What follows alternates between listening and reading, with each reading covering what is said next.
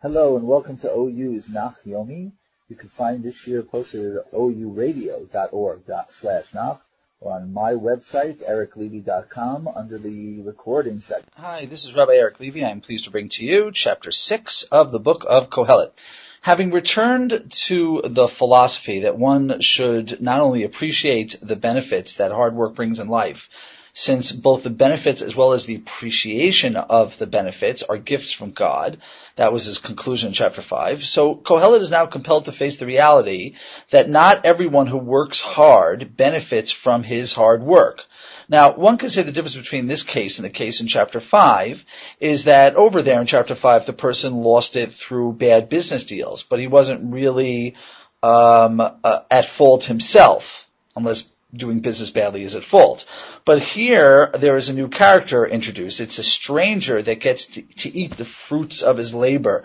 And maybe when I mentioned back in chapter 5 that the guy invested a Ponzi scheme, maybe that's really more appropriate for this case, where a stranger gets to essentially take away everything this guy earned. However, if we look at it that way, then it's a philosophical treatise on the absurdities of life and how you have to deal with the fact that guess what? Not everybody gets to appreciate what they have. However, if we follow Rashi instead, there may be a difference here. The difference being that in chapter 5, the person did not sin at all. He lost things because of bad business. His ship went down. But here there may be an issue of sin, and there may be the issue that the person who loses all his money to a stranger deserved to lose everything that he had. There is an evil that I have seen underneath uh, uh, the sun that is tachla shemesh, which I said is a metaphor for during the lifetime of man, and it overwhelms man. V'rabahi al adam. So the word rav is used twice in the sentence, first quant- qualitatively and then, and, or first quantitatively and then qualitatively as the word can be used. And this is the situation which overwhelms man. Isha sher yitain lo ha'elohim, osher nuchasim, v'chavod, v'enenu chaser l'nafsho mikol asher yitaveh, v'lo yashlitenu Elohim le'achol mimenu, ki ish nochri yochalenu, zehevel v'choli rahu.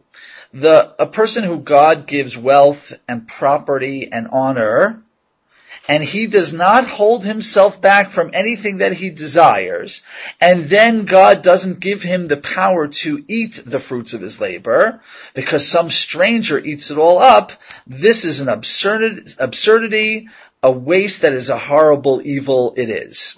Rashi guides us to read the word ta'ava Ve'eno chaser l'nafsho mikol asher yit'aveh, from the word uh, very negatively, that is, his lust or inappropriate desires for stuff lead him astray. So what led to all of his properties, all of his wealth, and then finally it led to his um, loss of any kind of control over anything that he had. In fact, Rashi suggests that this is a, an historical allusion to King Achav, who was very wealthy and in great power, and then his greed for Navot's vineyards, as described in chapter 21 in the first book of Kings, led to Achav's gruesome uh, death. If Rashi is right, then this chapter is not so much a philosophy about the absurd loss of fortune that happens to happen in the world, but it's a warning about inappropriate desires which can turn you away from the goal of appreciating what you have. Um, the word hevel in that case, when it says zehevel, it's talking about that guy's sinful desire, and which is false and insubstantial. It's absurd that he keeps looking for more than he has, even though he has so much. And then the word choli ra, which ends off the sentence, but choli rahu, that's talking about the, how the guy ends up with nothing. Now remember in chapter two, it said that the wicked toil and toil, and then all of their profits go to the ones who do good in the eyes of the Lord. So Rashi's approach fits well uh, with that idea. That is, who is this Nochri who gets the food? That guy is the one who didn't sin, and this guy who did lust after everything, his sins caused him to lose everything. Now, there's really a big difference between the way we read the verse. If it's just a philosophy, then these are just statements of facts. He was rich, and he had everything he wanted to have, everything he desired. It's a fact, and then God, for some reason, didn't con- give him control over uh, his own goods, and that's a fact, and then somebody else took it away that's a fact. But if Rashi's right, this is cause and effect. It's, it's action and consequence. Because he lusted after all these things and could not satisfy himself with his wealth, that's why the God did not allow, that's why God did not allow him to have control over his things, and that's why a foreigner, a strange person, a stranger came to eat all of his stuff. So the question is, is just philosophical, uh, an observation and philosophy is based on that, or is it cause and effect? And I'm going to lean towards Rashi's approach because I think that word tava is indicative. It definitely does usually have a, a negative connotation.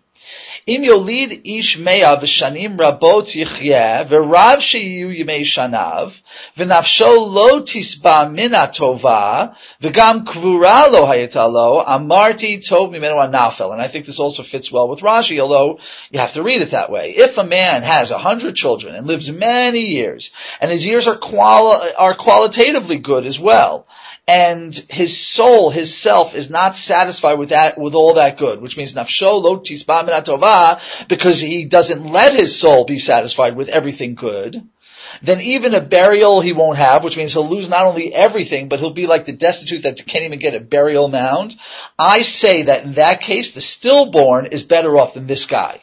So according to Rashi's approach, he, he doesn't, because he doesn't allow his soul to be satisfied, that causes all this destruction until the point that he doesn't have a burial to fall upon him. If, of course, if, if this is just a philosophical quandary, then the fact that all of his wealth was stolen by a stranger and caused him not to be satisfied, then that's just an observation. But again, I, I think like Rashi that it is not an observation but a consequence. Now, why is it worse for him than a, than a stillborn?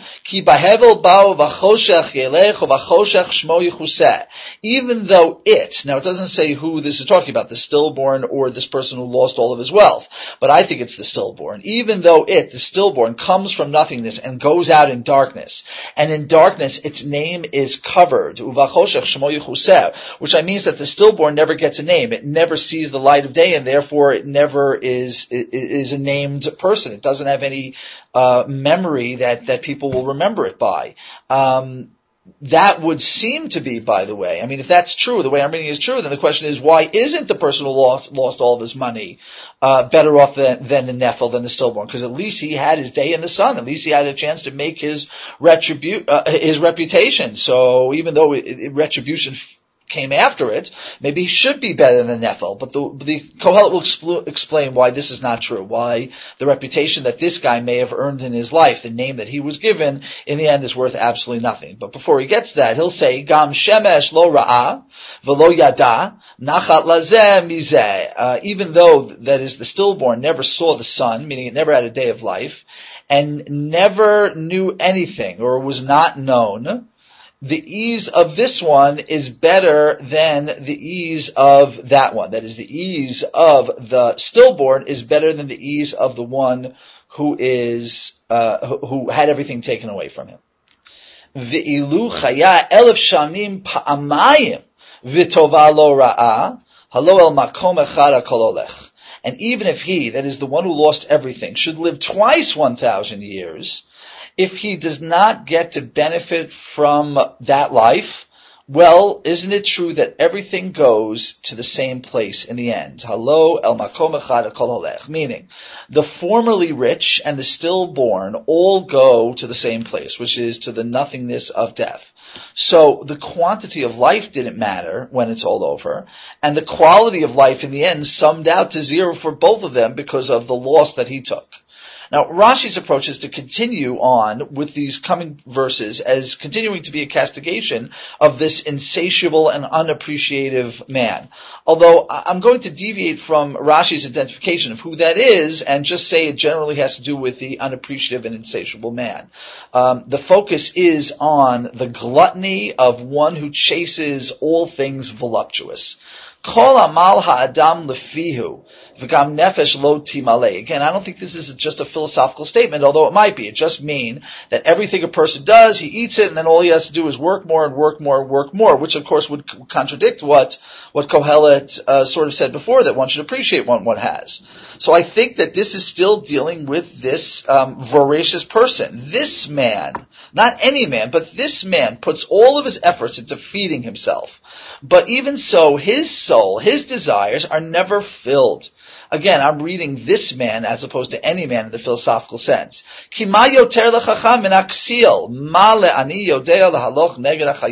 So what advantage was it that he had knowledge over all of the fools, which means he had to know how to amass more and more fortune. If only he had known what a poor person knows,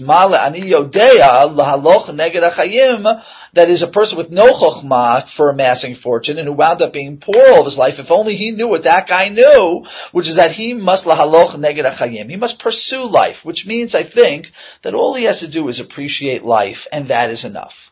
And it's a chaval, it's a shame that this guy didn't understand that, because he would have appreciated even more, because he did have the ability to amass wealth. Tov mar'ei einayim mehalach nafesh gam hevel ruach. And now Kohelet is quoting an adage. And as we've seen, that is the style of Kohelet. He quotes things from time to time. And this quote, this wisdom, he will once again quote in order to reject. There are people who say Tov mar'e einayim mehalach nefesh. Better something that is pleasing to the eyes, that is better to have aesthetic uh, uh, uh, pleasures than running after the nefesh, than only paying attention after making sure that one's uh, uh, belly is full. Gam hevel ruach. This is wrong. It is absurd. It is like running after the wind. Now, I don't want to put things in Kohelet's mouth, but I don't think that he means that you're not allowed to appreciate beauty. But this guy, who I think he's referring to, he had it all. But that couldn't satisfy his eyes. He kept looking for more and more and more things. Everything that he didn't have, that's exactly what he wanted. So that guy is worse off than the one who simply worries where the next meal is coming from. Had that guy appreciated then what he had, then he would have been better off than both of them. Returning to this fellow, Kohelet may be saying in the next verse that this fellow's problem is not just hedonism, the desire for slaking one's senses, the, the, the voluptuon who always looks for satisfaction. I mean, that is this guy's problem. But there may be another problem which drives this guy's insatiability, and that is hubris.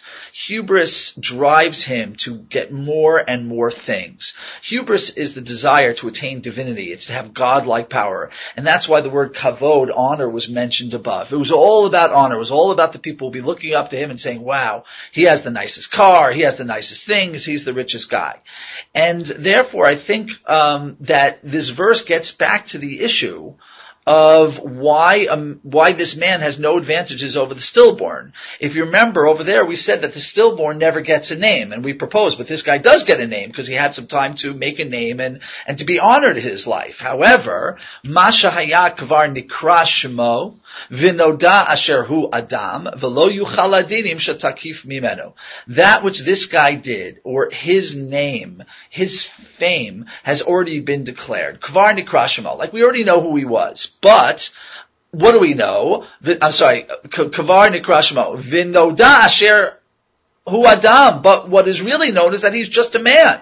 And it is also known, Shalo Yuchal Adinim, Shtakif Menu, he cannot contend with, he can't fight with one who's stronger than he. Which means he tried taking on God by getting more and more power and wanting more and more power, and in the end he's lost. So yeah, he had a name, but the good name that he had, the honor that he had was completely reversed, because in the end people just say, oh, what a human. That's all he is. Kiyesh Devarim, and now the, now Kohelet, I think gets to a new idea. Kiyesh Devarim Harbe Marbim Havel Ma Yoter Adam. Indeed, the more one talks, the more one increases Hevel, which is like hot air, meaninglessness, absurdities.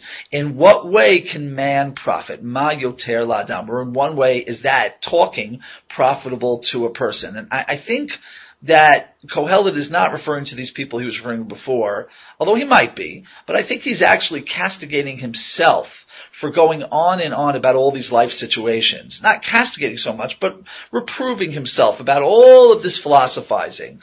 Um, because the more he thinks about it, the more and more absurd it seems. Why? Because ultimately, mi yodea matov la'adam b'chayim mispar yimei chaye havlo, Vayasem katzel asher mi yagid ladam ma lacharav tachar Because who can know what is good for man in life in his limited, finite, vaporous, quick to disappear days? His yemei have low. For who will tell that God makes them like shadows? And who can tell or who will tell mankind, that is God won't tell man what will come after him tachat hashamish, which means either what will happen in this world after he dies or what will happen to him in his life to, to, his to his soul after his life is over. And this is, I think, the conclusion of this little section, which means sort of like I've said enough. Um, interestingly enough, at the end of the whole book, in chapter 12, Kohelet also warns about speaking too many words, that they are tireless and in the end, tiring, and in the end they're, they're simply vaporous. So here too, we're kind of ending the section, I think, uh, about these philosophies, and he's saying enough talking, enough talking, because all I'm doing is making things seem more absurd, because you really can't know the answer. There's no way to know how God does things after you're gone. There's no way to know when God is going to kick in with his chayfetz. There's no way to know for sure what's going to happen to you at the end of days. We could believe, we could hope, but you can't know, and therefore it makes life's troubles seem quite absurd. Um, in the next chapter, I think we'll see that we really start a new section and there's a new style. And there, the focus, the key word is on the word tov, which repeats itself over and over. And Kohelet will essentially embark on a series of evaluations to decide what is good, what is bad, what is better, etc.